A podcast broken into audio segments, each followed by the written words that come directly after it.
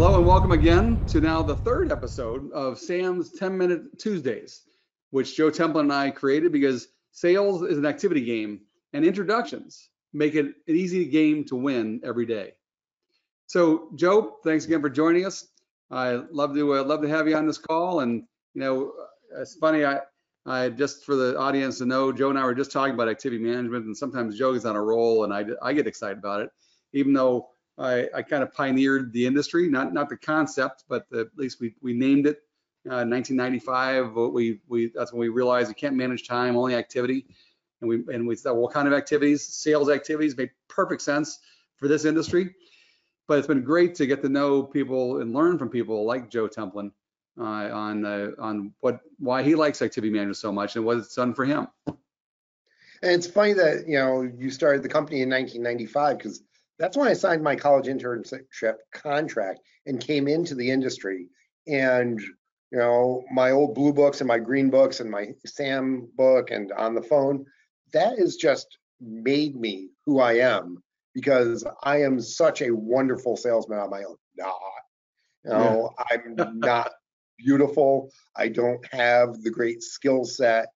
I can't naturally influence people to get what I want and make friends. I'm just me.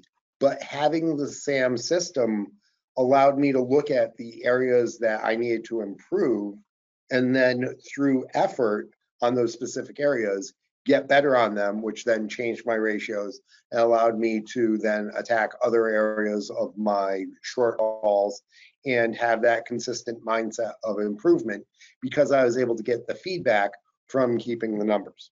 Mm-hmm. Yeah, it reminds me how when I first got in the business, I worked for an insurance company, and I was taken under the arm of actually the second company I actually worked for, taken under the arm of a more seasoned guy. He was just dressed to the nines, drove the Eldorado, sported the Rolex, wearing the Armani suits, and he was by all standards very successful. And they had me ride with him, and I can still remember where I was. I was on Ogden Avenue in Naperville, Illinois, when he told me, and he gave me a little bit of a zing, a slam, because he knows I wasn't a natural salesman, and he had all the not the zingers, but he's able to persuade and present in ways that I couldn't. And he said, Mickey, just remember, salesmen are born, they're not made. I still remember the day that he told me that, because it hurt, but it was also gave me the motivation to prove him wrong. And I thought, that's just not true. I said, just because you're not, naturally gifted of a talker, persuader, and you got all the pizzazz and sporting a Rolex, doesn't mean you cannot be successful, cannot develop your skills to become a salesperson. Yep. And I thought, well, what do I do well, and what could other people benefit from? And I thought, well, I'm a great salesman. Well, I'm really not, as I mentioned, but what do I do well? I manage my activities well. What kind of activities? My sales activities. Voila, we had the name of a company. From there, I bought, salesactivitymanagement.com, activitymanagement.com, and we're out to the races. This is like 15, 20 years after that day. But it was all that motivation from him telling me salesmen are born, not made, that really gave me the motivation to go ahead and take this empowering concept to the world and help them become very successful. And that's like saying that baseball players are born not made, or football players, or concert cellists. Some people might have more natural talent, but it's the individual who's going to put forth the consistent effort to improve that is ultimately going to win. There's an old saying in martial arts: the master has failed more times than the novice has even attempted. Good line. It is, activity management allows you to financially engineer your business, because if your ratio is 10-3-1, guess what? You run more 10s through your system, you're going to get more 1s out on the other side. If you just run more activity and track it so that you can then tweak what you're doing along the way, you're going to get more sales on the far side. And so understanding that it's 10-3-1 or 8-3-2, whatever your ratios are, understanding that and then maximizing what you're putting through the front is going to yield what you need and want out the back. And then you can tweak it to make it more efficient, you know, basically the engineering process design, you know, sales skill development, however you want to call it. But understanding those ratios and getting enough raw material to go through your process, that ultimately is going to determine whether you've got the gold Rolex and the nice car and the nice house and make MDRT or core of the table or top of the table, or if you're out of the business. Because I've seen incredibly talented sales individuals fail out because they weren't doing enough. They weren't running the process. They were winging it as opposed to being process driven. And when I first started in the profession, there were 11 people in my training class. Every single one of them was a better salesperson than I was. Every single one had a better market. Every single one was more talented. But I outworked every single one of them. Every last one of them. So we started with 11. At the end of 6 months, we were down to 6. Instead of being number 11 out of 11, I was number 4 out of 6. By the time we reached 1 year, we were down to 4 of us. I was the number 1 out of the group. And by the end of the second year, we still had 4. And I was outproducing all the others combined.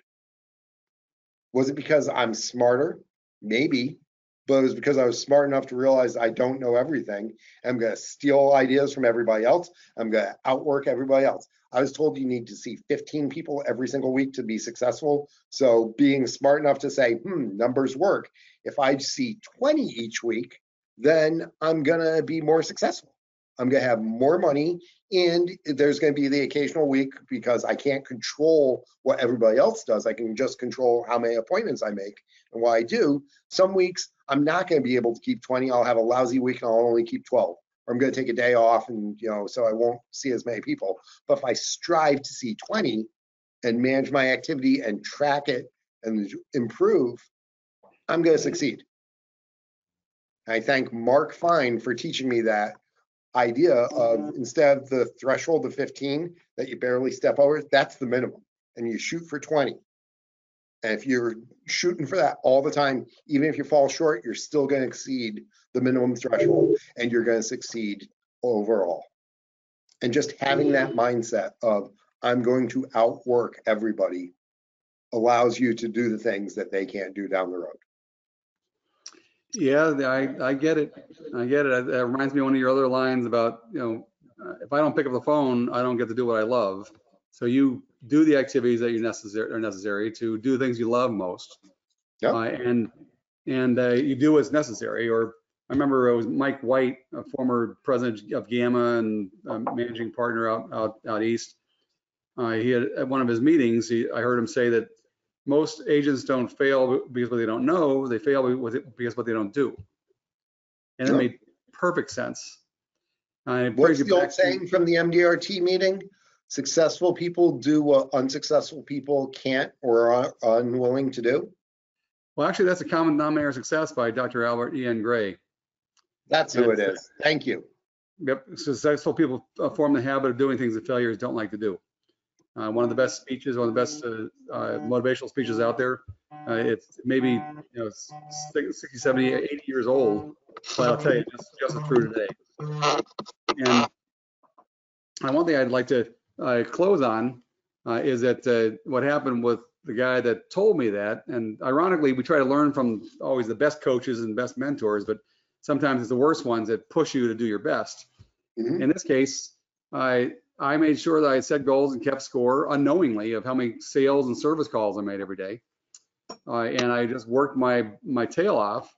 And a year and a half later, he was gone. I had a good block of business and ended up inheriting some of his business because he didn't have the discipline to keep it up. And that's what I like about systems. That's what I love about activity management, which, by the way, I'll share with the pledge next time, but activity management is built on American ideals. It's the personal responsibility, taking responsibility for your actions and your results, and freedom. Activity management gives you the freedom to achieve any goal that you want. Joe, thanks again for joining us. And I want to remind everybody again that this is the SAM's 10 Minute Tuesdays, that sales is an activity game, and introductions make it easy to win the game every day. Take care and God bless.